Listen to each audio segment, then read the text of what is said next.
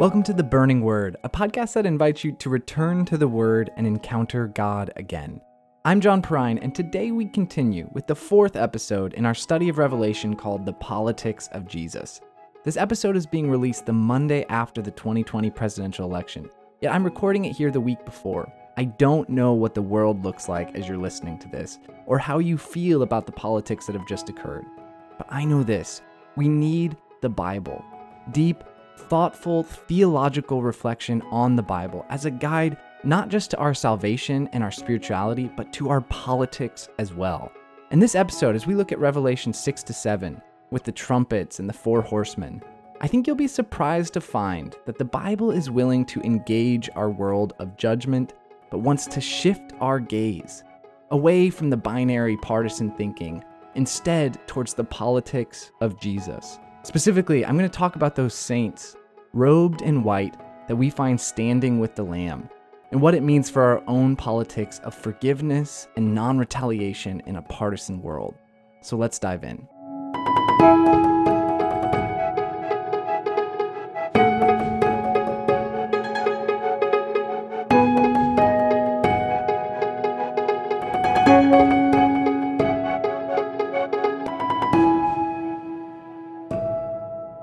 You've been journeying with us, we're on episode four of a study of Revelation. And I want to start with an orientation and recap.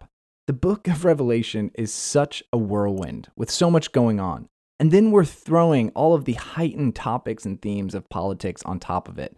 That in these first three episodes, it's easy to lose the thread of what is happening in this apocalyptic book. So at some point this week, if you open up the book of Revelation and read through it, though it is very confusing at first glance, closer inspection will reveal a very logical and structured flow. John actually began with an introduction. That's what we talked about in episode one, coming from Revelation 1 that reads much like a public statement would when a sovereign sends a messenger or a prophet to address his subjects. We're immediately amazed because the description John gives us of our sovereign describes this overwhelming image of flaming eyes, shock white hair, the Son of Man meets Ancient of Days from the book of Daniel, who we're told walks among the lampstands and holds the seven stars in his hands. And this, this sovereign addresses those very seven lampstands, which turns out to be seven very real, very historical churches. We covered his address in our second episode, and found these churches were struggling with the very real social political dynamics that I described as three temptations to affirm, to blend, or to break under the politics of Caesar. Yet these churches are called to overcome these temptations by persisting, relying upon, and even enacting the politics of Jesus, their king. But John wasn't done. In Revelation 4 to 5, very much connected, to Jesus' call to overcome, John is going to take us to the throne room of God, where the saints and these four Ezekiel like angelic creatures are worshiping, but also wondering who is worthy to take the scroll. This is the political dilemma. If the churches are called to overcome, who is worthy? How does one overcome? What do we hope in? If the politics of Caesar seems so mammoth and overwhelming, and even as John is standing there weeping at the magnitude of suffering and struggle and loss, John is pointed to see the Lamb standing as one eternally slain. We realize here, in the throne room of God, the foundation of the world rests upon our crucified Lord, whose broken body became the atonement that was reconciling us and would restore all of creation. I know this book is challenging, but it's also stunningly beautiful. It lifts our gaze and helps us see. It is endlessly dynamic and complex. I mean, the church has been wrestling with, pondering, and applying the politics of this book for the past 2,000 years and still hasn't gotten close to reaching the bottom of it. The vision, the letters, and the lamb still speak as much to our celebrityism, our capitalism, and our racism today as they were speaking back when Revelation was written. Yet, if you're tracking with the flow of where John has taken us so far, like me, you have to be wondering where are we going next? What follows this breathtaking vision of the throne? What other political statement is King Jesus going to make that may or may not align with our own personal political preferences? Before we talk about Revelation 6 to 7, the next two chapters we'll be covering in this episode, however, I want to step out of the text and back into contemporary politics, specifically American politics. Because there is, of course, a story that's been playing out before us, even in this past election cycle, and that story is the highly contested, increasingly divisive contest that takes place in a two party system between Democrats and Republicans. Have you ever paused to wonder why the Democrats hold to the policies they do and why the Republicans hold to the policies they do? There's obviously been a lot written on this, but if I were to try to keep the story simple and to the point, the Democratic Party we know today was rooted in two major cultural shifts. One happened in the 1930s as Franklin Delano Roosevelt inherited the stock market crash of 1925 and the resulting Great Depression, and it caused FDR to rethink economic and social policy. The second cultural shift was the tumultuous cultural revolutions of the 1960s, including the civil rights movement, the sexual revolution, and the strong anti war sentiment against the Vietnam War that also happened to include the charisma of John F. Kennedy, culminating in his tragic assassination. These two shifts gave us a party that was socially engaged, focused on government regulation and business, and touted credentials of having a totally equal humanistic vision, where all divisions and systemic oppression would be eradicated in favor of a just and equitable society. In contrast, the Republican Party inherited the strengths of a powerful post World War II economy in the 1950s that saw the emergence of the suburbs and a strong middle class. The ongoing crisis of the Cold War, in which American military power and the strength of America's capitalistic economy was seen as the barrier to a spread of global communism headed by the USSR, and it culminated in the charismatic presidency of Ronald Reagan, a former movie star turned politician who rose to power at the same time that evangelicalism was on the rise, and as evangelical leaders saw an increasingly secular Europe move away from a Judeo Christian ethic. His leadership helped combat the shock waves of the 1960s cultural revolutions that were still being absorbed. So, this coalition emerged between economic and religious leaders that presented a party that valued the family unit, the middle class, was pro life, pro business, and believed the strength of America's economy and military would be best counterbalanced by the strength of strong family values and a strong middle class at home. None of this information is probably new to you. In fact, as I will argue shortly, you likely have some intuitive preference in which your gut resonates strongly with one of those stories and pulls back slightly in disgust at the other. Yet the point is that both parties have a story that makes sense of their policies and argue strongly for the need to assert their values. So, if my first political question for you is Have you ever wondered where the political party's policies and values come from? My second, even more important political question for you is Have you ever wondered why you likely preference one of those parties over the other? This is precisely the question moral psychologist Jonathan Haidt asked in his 2011 book called The Righteous Mind. The question he essentially asks is what is the psychology of our political preference? Is it possible to trace the patterns of personality, temperament, and beliefs that would result in someone favoring the Democratic Party over the Republican Party, or the Republican Party over the Democratic Party? So he's going to offer us three key insights that he believes are demonstrated through psychological studies on why we come to believe the politics we believe. Haidt's first argument is that though many people want to believe they've come to their political preference on their own, they actually are responding to some communal or social pressure which has shaped their opinion. Now, this isn't an extreme idea. Most psychologists would agree quite readily here with Haidt, but the studies he did on self esteem were fascinating. So, one of my favorite was done by a man named Mark Leary in the 1990s. Leary was curious about what he called the sociometer, that is, the sense each of us have to gauge and respond our behaviors according to the opinions of those around us. Inevitably, some people claim to be mavericks, as he called them, and they view themselves as being unaffected by the perceptions or influence of others. So, Mark Leary put this claim to the test. He asked a large group of students to rate their self esteem and how much they thought it depended on what other people thought of them. Then he picked out these students who, question after question, said they were completely unaffected by the opinions of others, and compared them to students who said they were strongly affected by the opinions of others. The test he did was to have each person sit alone in a room to talk about themselves for five minutes as they spoke into a microphone. At the end of each minute, they saw a number flash on a screen in front of them. And the number they were told indicated how much another person listening in from another room wanted to interact with them in the next part of the study. With ratings from 1 to 7, 7 as the best, you can imagine how it would feel to sit there talking into a microphone as every minute you see the numbers drop while you're talking. Four, three, two, three, two, each minute as the room responded to what you were saying. In truth, Leary had rigged it.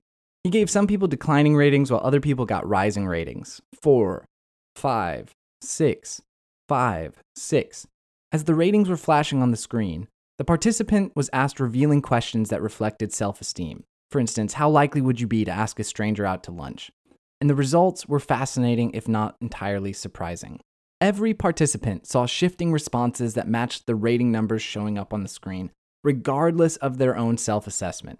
In fact, further studies have shown that the only people who don't respond at all to social cues are classified as psychopaths, having no shame or guilt subconscious reaction to the sociometer around them. Now, Haidt's point with all of this is simply that our politics are influenced by the community we surround ourselves with. Because everyone has a sociometer that is gauging their values and behaviors in relation to those around them. We like to think our politics are somehow immune, but they're not. Which leads to Haidt's second argument. All of our politics suffer from some form of confirmation bias, in which our brains are actively confirming ideas, policies, and people that we want to support, and are actively discrediting the ideas, policies, and people that we want to discredit. Haidt describes this process of our brains as the in house press secretary, an aptly political metaphor, with the idea being that once a policy has been issued from our house, our brain, the secretary will find some way to defend or praise it. Psychologists now have file cabinets full of findings on motivated reasoning, showing the many tricks people use to reach the conclusions they want to reach. When subjects are told that an intelligence test gave them a low score, they choose to read articles criticizing rather than supporting the validity of IQ tests. Another interesting example is that when people read a fictitious scientific study that reports a link between caffeine consumption and breast cancer, Women who are heavy coffee drinkers find more flaws in the study than do men and less caffeinated women. Another study done by Pete Ditto at the University of California at Irvine asked subjects to lick a strip of paper to determine whether they have a serious enzyme deficiency. He found that people wait longer for the paper to change color, even though it never does, when a color change is desirable than when it indicates a deficiency. And those who get the undesirable prognosis find more reasons why the test might not be accurate. For example, my mouth was unusually dry today. If this is true for individuals, it's even more true when it comes to the groups we belong to. Several studies have documented the attitude polarization effect that happens when you give a single body of information to people with different partisan leanings. Liberals and conservatives actually move further apart when they read about research on whether the death penalty deters crime or when they rate the quality of arguments made by candidates in a presidential debate, or when they evaluate arguments about affirmative action or gun control. Back in the simpler times of 2004, during the heat of the US presidential election, Drew Westen used fMRI machines to track what was happening in partisan brains when they saw information they either liked or didn't like. He recruited 15 highly partisan Democrats and 15 highly partisan Republicans and brought them into the scanner one at a time to watch 18 sets of slides. The first slide would show a statement from either George W. Bush or John Kerry that was controversial. So, for instance, Westen showed a slide of George Bush praising Ken Lay, the CEO of Enron, before the massive fraud and later collapse. Bush on the slide says, I love the man. When I'm president, I plan to run the government like a CEO. Ken Lay and Enron are a model of that. So then the next slide pops up, which reinforces and clarifies the possible scandal of the statement.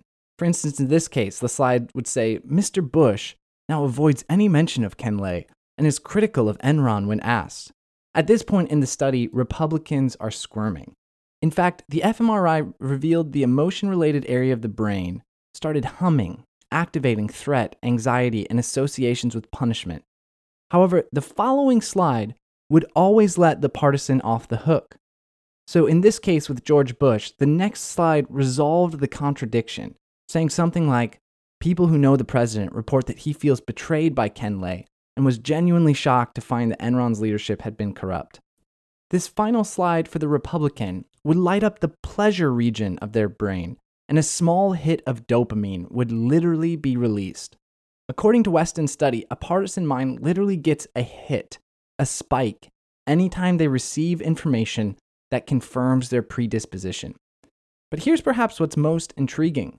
Some of the areas known to play a key role in reasoning, such as the dorsolateral prefrontal cortex, did not activate as the compromising slides were being shown. Instead, the reasoning part of the brain only came online after the dopamine hit of release when the compromising situation was removed. Now, I realize that's a lot of brain science, but its findings pack a punch for how we think about politics.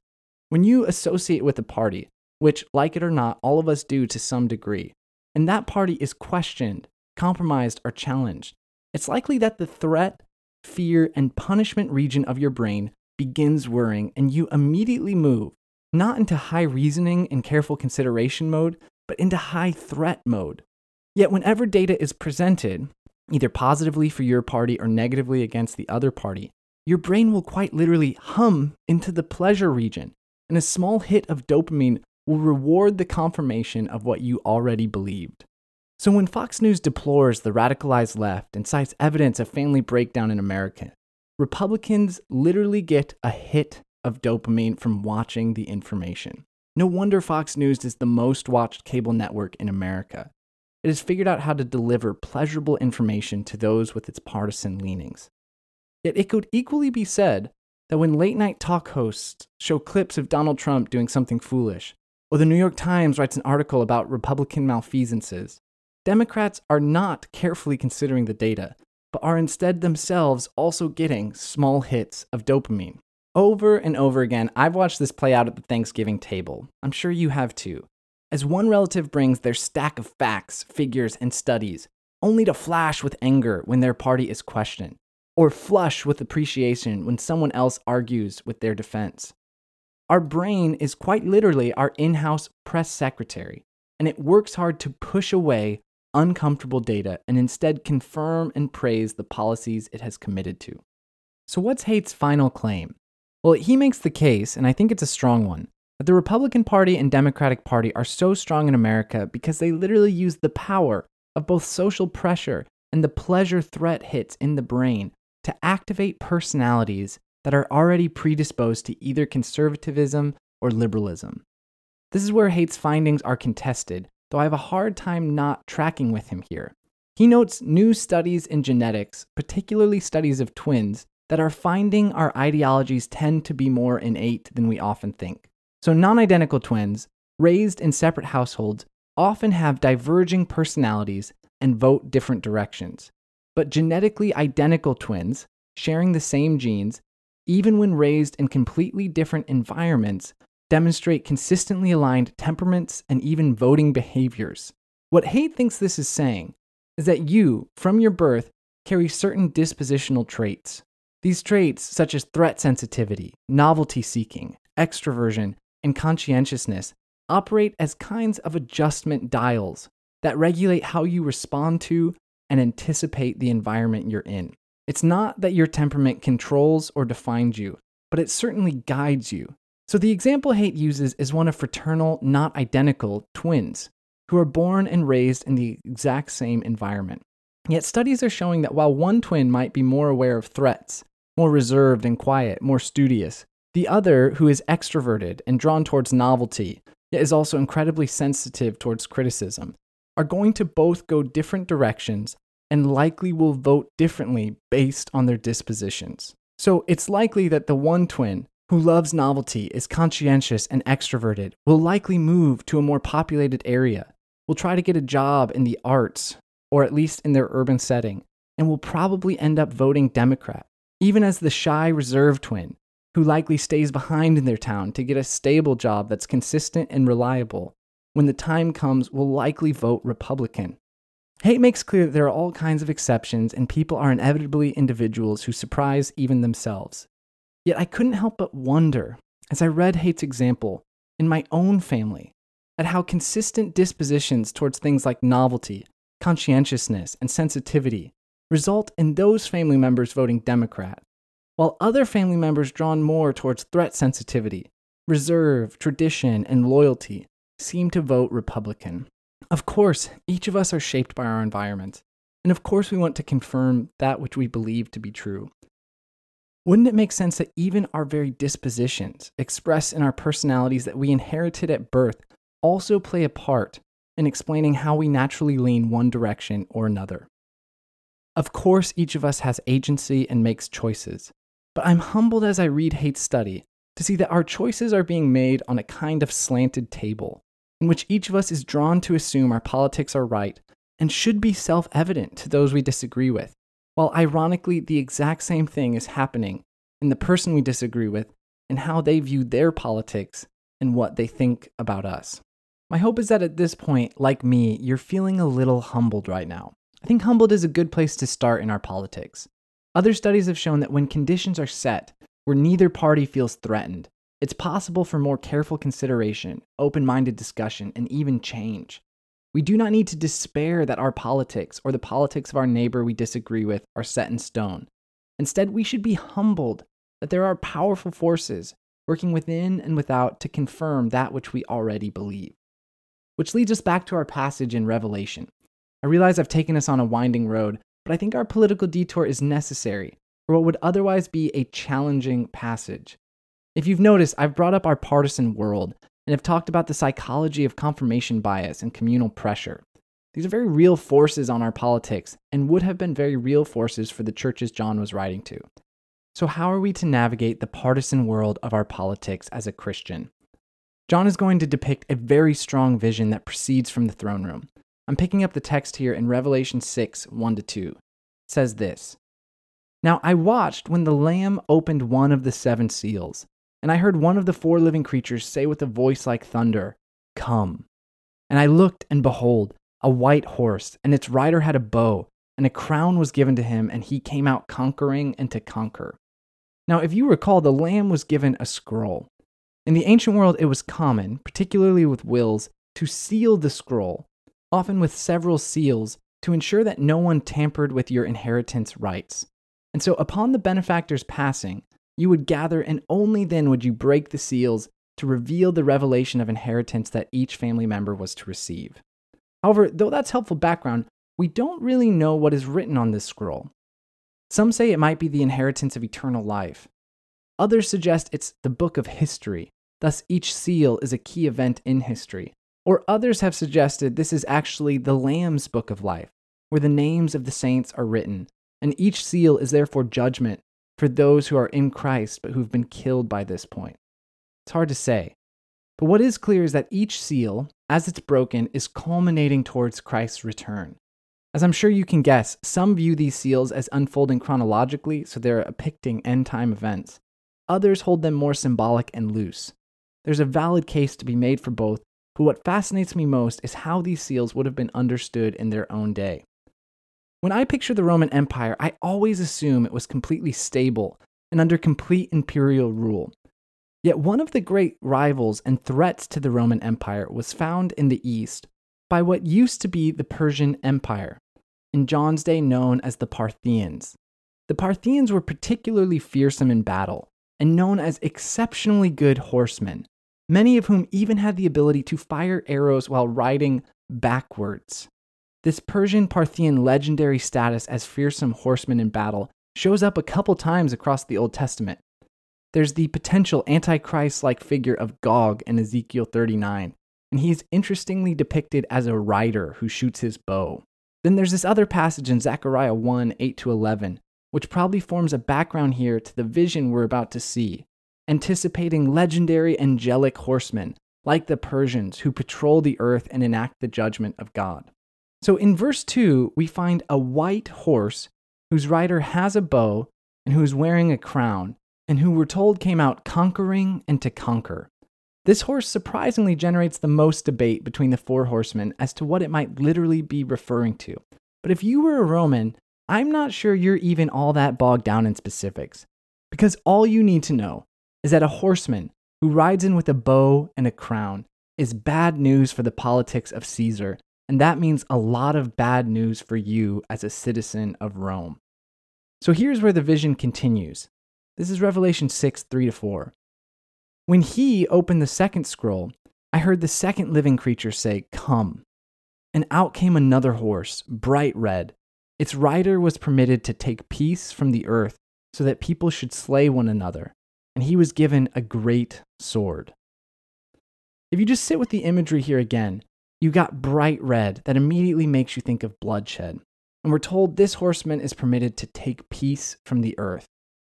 The politics of Caesar always boasted that by its sword, it had established the Pax Romana, the peace of Rome over all the earth. But this seal and the following judgment would take peace from earth with an even greater sword. One wonders if many of the brutal and bloody civil struggles that happened in the 60s AD, that happened in Israel in the destruction of the temple, and that would soon occur again and again across Roman history, might not have come to mind for those reading this warning. Yet John is going to continue with a third seal and a third horseman. This is Revelation 6 5 to 6. It says, When he opened the third seal, I heard the third living creature say, Come. And I looked and beheld a black horse, and its rider had a pair of scales in his hand. And I heard what seemed to be a voice in the midst of the four living creatures, saying, A quart of wheat for a denarius, and three quarts of barley for a denarius, and do not harm the oil and wine. The third horse is black and would seem to represent a coming famine. The pair of scales in the rider's hand is what would have been used in the marketplace for an exchange of goods. The measuring out of a quart of wheat for a denarius and three quarts of barley for a denarius represent high inflation and an extremely desperate food shortage. Yet it's worth pointing out famines and food shortages would often have been assumed by Christians and non Christians alike to be associated with some kind of judgment from God. It's possible that this food shortage is a result of the war and bloodshed from the previous two horsemen, or perhaps it's just a natural catastrophe on its own. Yet, even in this third horseman, there is a hidden mercy as the voice cries out, Do not harm the oil and wine. If you were in a war, it was common for the enemy to steal your crops and burn your lands, particularly crops like wheat and barley, and it would wipe out your resources and economy for that year. But even the worst of enemies were careful to spare olive trees and vineyards. Barley and grain can grow back in a year, but vines take at least three years before they produce grapes again. And olive trees normally take a staggering 17 years before oil can be produced from them. Thus, even while coming in judgment, there's this sense in Revelation when you look closely that God has mercy. He is moving through judgment for a reason, and this reason will continue to become more and more clear. Here's our fourth horseman. This is Revelation 6, verses 7 to 8. It says, When he opened the fourth seal, I heard the voice of the fourth living creature say, Come. And I looked and beheld a pale horse, and its rider's name was Death, and Hades followed him. And they were given authority over a fourth of the earth to kill with sword and with famine and with pestilence and by wild beasts of the earth. This fourth horse is described by a strange word in the Greek that either means green or more likely pale, as my translation has it. The rider is the first given a name, Death, and we're told that Hades follows him. This horseman, perhaps the culmination of the other three, or a distinct event in itself, is given authority over a fourth of the earth to kill with sword and famine, and disease, and even creatures themselves. If you're curious about why that final list was given, some commentators note echoes of judgments coming from Ezekiel 5 and 14, while others have possibly noted an allusion with wild beasts to the fate that will soon be suffered by Christians in the Colosseum. Regardless, at this point, you have to be wondering what are we supposed to make of these four horsemen and this string of judgments? I mean, we are Christians living in the 21st century, and only the most radical with a strong end time bent seem preoccupied by horsemen and judgment. This really is the heart of the challenge in reading Revelation. In some ways, this is the challenge to being a Christian in the 21st century. Most Christians I know would be uncomfortable with the thought of a God who unleashes violent judgment upon the world.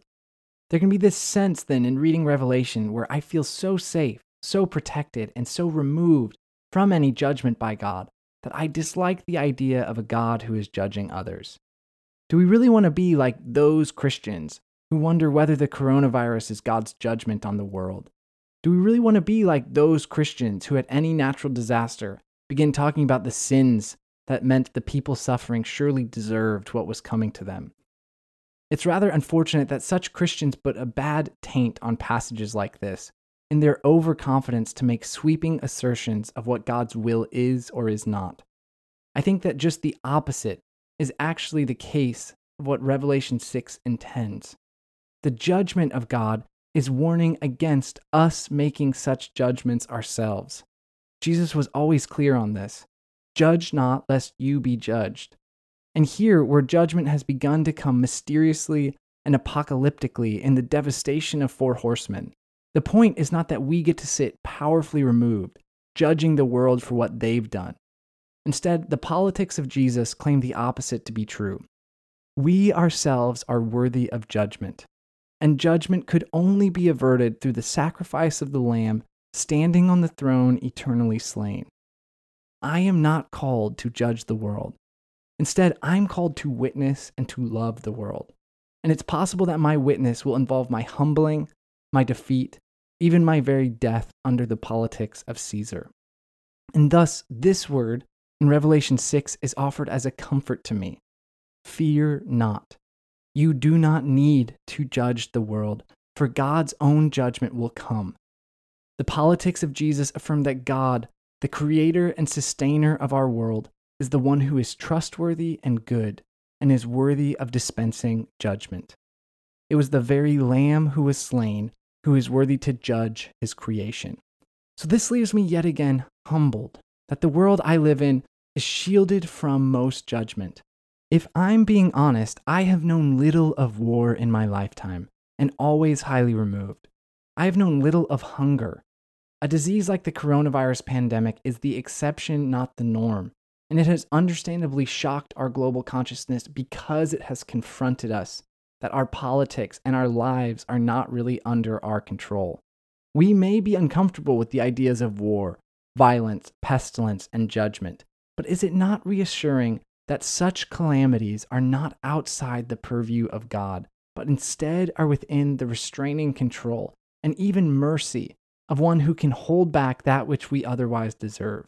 Is there perhaps even a comfort, not for the privileged like myself who sit comfortably atop the Western world of the 21st century, but instead a comfort for the vulnerable and the suffering, that God's judgment will respond in God's timing to the injustices that they've endured? I even at times wonder about my own historical privilege. I know so little about a world at threat, a world in which famine is a real possibility or war is a necessary reality. Yet I sometimes wonder what even my own grandfather, only two generations removed, who on my dad's side was a plumber on the East Coast and fought in World War II flying B 17 bombers, what would he have made of this passage? Could it perhaps have resonated differently to one familiar with such wars? Would it have comforted him in a way that to me just feels strange, isolating, and removed? This is one of those strong, Bible moments that every Christian should at some point encounter. Do I know the mind of God? Do I fully understand the strange and complex forces that make up human history? Do I really believe I could or should be the one to establish justice or dictate how God should enact judgment? Revelation is a big picture type of book.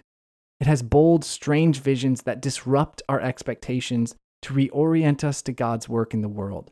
We've been covering a lot of diverse ground in this episode, but I think in this following passage, the fifth seal, this is where revelation and the politics of Jesus come together. So this is what Revelation 6 9 to 11 says. When he opened the fifth seal, I saw under the altar the souls of those who had been slain for the word of God and for the witness they had borne. They cried out with a loud voice, O sovereign Lord, holy and true, how long before you will judge and avenge our blood on those who dwell on the earth. Then they were each given a white robe and told to rest a little longer until the number of their fellow servants and their brothers should be complete, who were to be killed as they themselves had been. The fifth seal is going to reveal an altar, one that immediately brings to mind the imagery of the temple and the sacrifices that were taking place in the presence of God. Yet under the altar, instead of goats or sheeps, we find the souls of those who had been slain for the word and for the witness they had borne. Perhaps you've heard enough about Christian martyrs to not be moved by this scene. Yet John will convey the power of emotion as they cry out with a loud voice O sovereign Lord, holy and true, how long before you will judge and avenge our blood on those who dwell on the earth? All this week I've been pondering this scene. Who were those souls? Who are these souls? The ones who had been slain for the word of God and witness that they had borne. Can you imagine the pressure on those souls? The fear, the questions that would have been asked of them, the sacrifices that they would have had to make. What interests me is those who have been slain have not given up their call for justice. In fact, for how powerful and real grace is made in Jesus Christ, nowhere in Scripture does God abandon justice. We instead are told that justice is always taken up by God, and sometimes the cost is paid by Himself. Here, however, a costly comfort will be offered to the slain.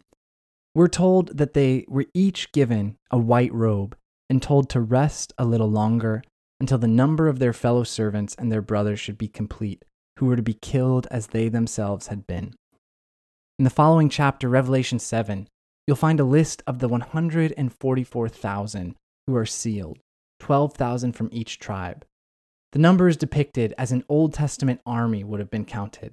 Yet John is going to note this in verse 9 after this I looked, and behold, a great multitude that no one could number, from every nation, from all tribes and peoples and languages, standing before the throne and before the Lamb, clothed in white robes, with palm branches in their hands, and crying out with a loud voice Salvation belongs to our God, who sits on the throne, and to the Lamb.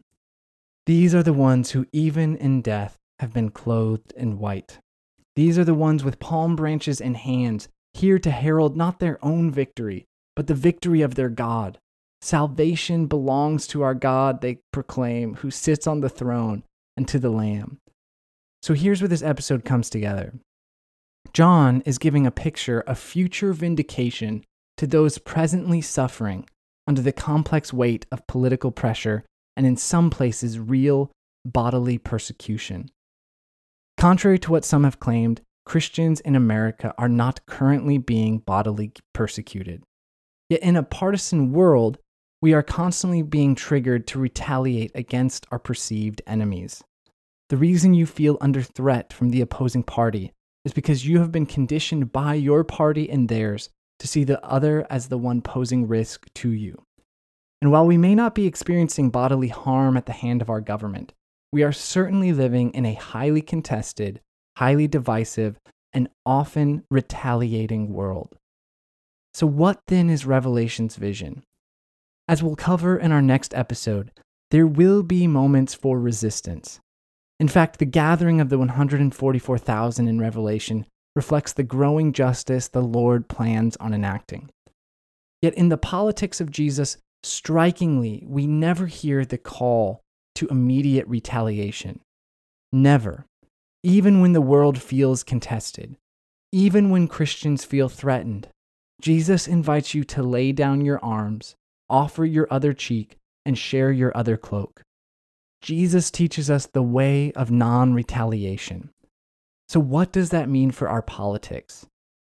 It means that we as Christians become the ones who extend apologies, offer forgiveness, and bear the cost of non retaliation, even in a partisan world. Are you tracking with this in Revelation? Have you counted this cost in your own call to follow Jesus? That you would lay down your life in non retaliation, especially in politics.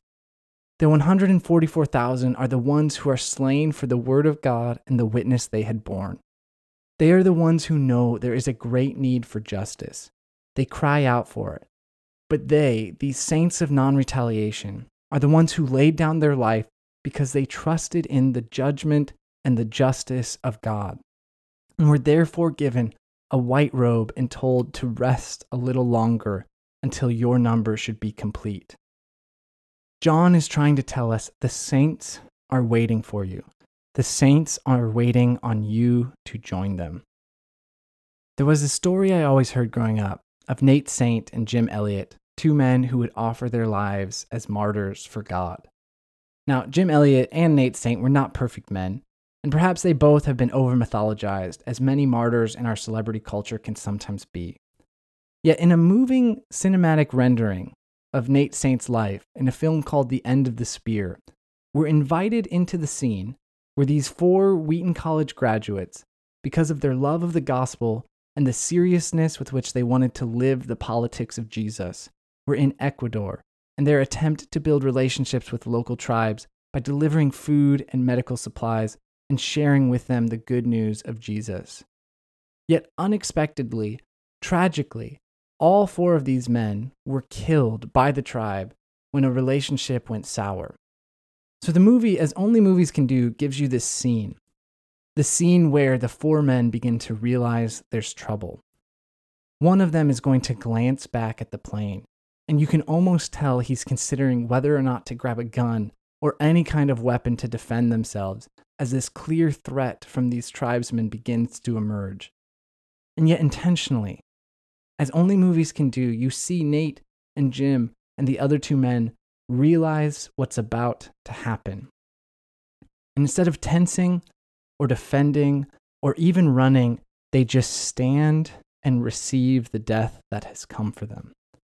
They embrace the violence upon themselves. Even in the moment, you can see they're extending this radical forgiveness through their commitment to non retaliation, a willingness to die so that others may live. Jim Elliot is most known for the quote he was often to repeat, where he says, He is no fool who gives what he cannot keep to gain what he cannot lose. These men and their wives and their children lived in this scene and for the rest of their lives the politics of Jesus. When these families are embraced before the throne, they not only will receive white robes and the rest that Jesus offers.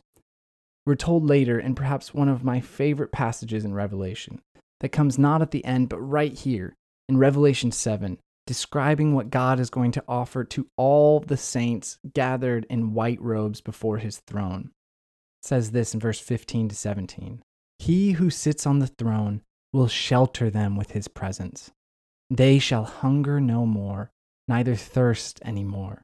The sun shall not strike them, nor any scorching heat, for the Lamb in the midst of the throne will be their shepherd, and he will guide them to springs of living water, and God will wipe away every tear from their eyes.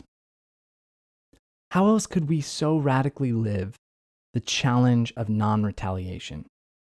Who else could we trust, not only to enact the justice we've been longing for, but to heal the wounds caused by our accusers. Only the Lamb in the midst of the throne, only the God who has known our tears. So each week, we're talking about a concrete way we can live the politics of Jesus. Remember, politics are not abstract policies or nominated officials, they are embodied and tangible public acts we offer for the good of our communities. And this is where we really have gotten something wrong as Christians in America. Our politics are not about defending ourselves or our policies. They are not about defending politicians. For t- politics to truly follow the politics of Jesus, our politics must relentlessly embody the non retaliation of Jesus. What does this look like? I think we first need to acknowledge that our political preferences are not perfect. It's the reason why I took us on such a deep dive of Jonathan Haidt's research they have been shaped and reinforced by imperfect powers and led by imperfect people.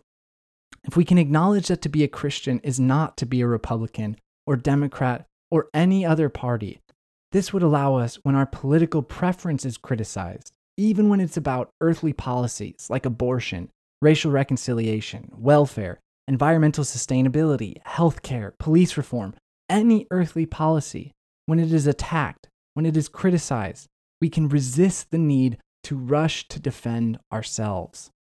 Now, I know, I know, the politics of non retaliation sound hopelessly naive. Do I not realize that Jesus cares about all the policies that we care about? Do I not realize that Christians need to speak up about tangible policies and politics? That Christians need to seek justice in the present, and that sometimes seeking justice means speaking out, perhaps even defending or debating policy reforms in our current political moment. Of course, I recognize all of that. But here's my question for you this episode What does the world need more of, especially in our social media age? Does it need more Christians arguing over policies, voicing their distaste and displeasure, attacking other posts that they theologically or socially or politically disagree with online?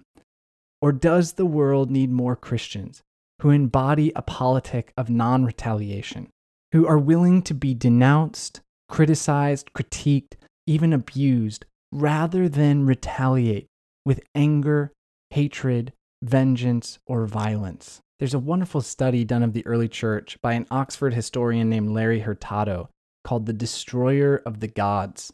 And in this book, he notes the five key practices that separated the Christian communities from Roman society, and yet by their very radical political nature, upended the Roman society and flipped paganism on its head. These five political practices, he notes, were one, caring for the poor, two, was a radical multicultural ethnicity where Jews and Gentiles ate together. Three was politics where Christians would care for the children abandoned at birth, orphaned in the trash heaps. And five was a radical sexual ethic where rather than the wealthy and powerful being able to sleep with whoever they wanted, Christians lived out this covenantal faithfulness between spouses. Those were the first four. Yet there was a fifth and one could argue it was perhaps the strongest public politic that Christians embodied. Larry Hurtado notes it was a politic of non retaliation, where Christians were willing, even to the point of persecution, torture, and death, to not retaliate to the violence they were receiving, and instead to faithfully proclaim Jesus is Lord. Tim Keller, the pastor from New York City, observed that these five politics of the early church tend to align quite nicely with how the left and the right lean today. Those first two policies of Christians caring for the poor and valuing a multi ethnic inclusion seem to reflect the left, while the second two policies of caring for the unborn and a conservative sexual ethic seem to reflect the right. However, as Tim Keller notes, neither party seems to operate well with the fifth policy, a politic of non retaliation. What if we could be the people of God who did not respond in anger when our politics were questioned, judged, attacked, or condemned? What if we could acknowledge our own politics as limited and likely flawed in unexpected ways? As Christians who care, inevitably, sometimes we would find ourselves in debates. Sometimes we would advocate. Sometimes we would perhaps even argue, pressing points, changing minds. Yet, what if instead of victory, we would prioritize a posture of listening, an attitude of forgiveness, and a commitment to humility when it came to our political discourse? What if we were willing to bear wrongs done to us rather than constantly correcting the wrongs we find in others? And what if we were willing to give what we could not keep in order to gain something more that we could not lose by embodying non retaliation every time a wrong was done to us.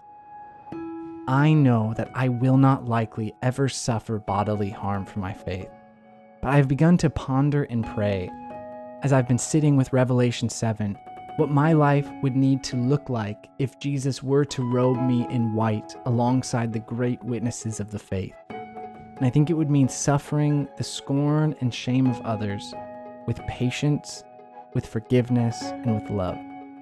So, friends, my prayer for you is that we would lay down our lives in the present so that we could be robed together one day in white. This has been The Burning Word with John Perrine. Until next time, grace and peace.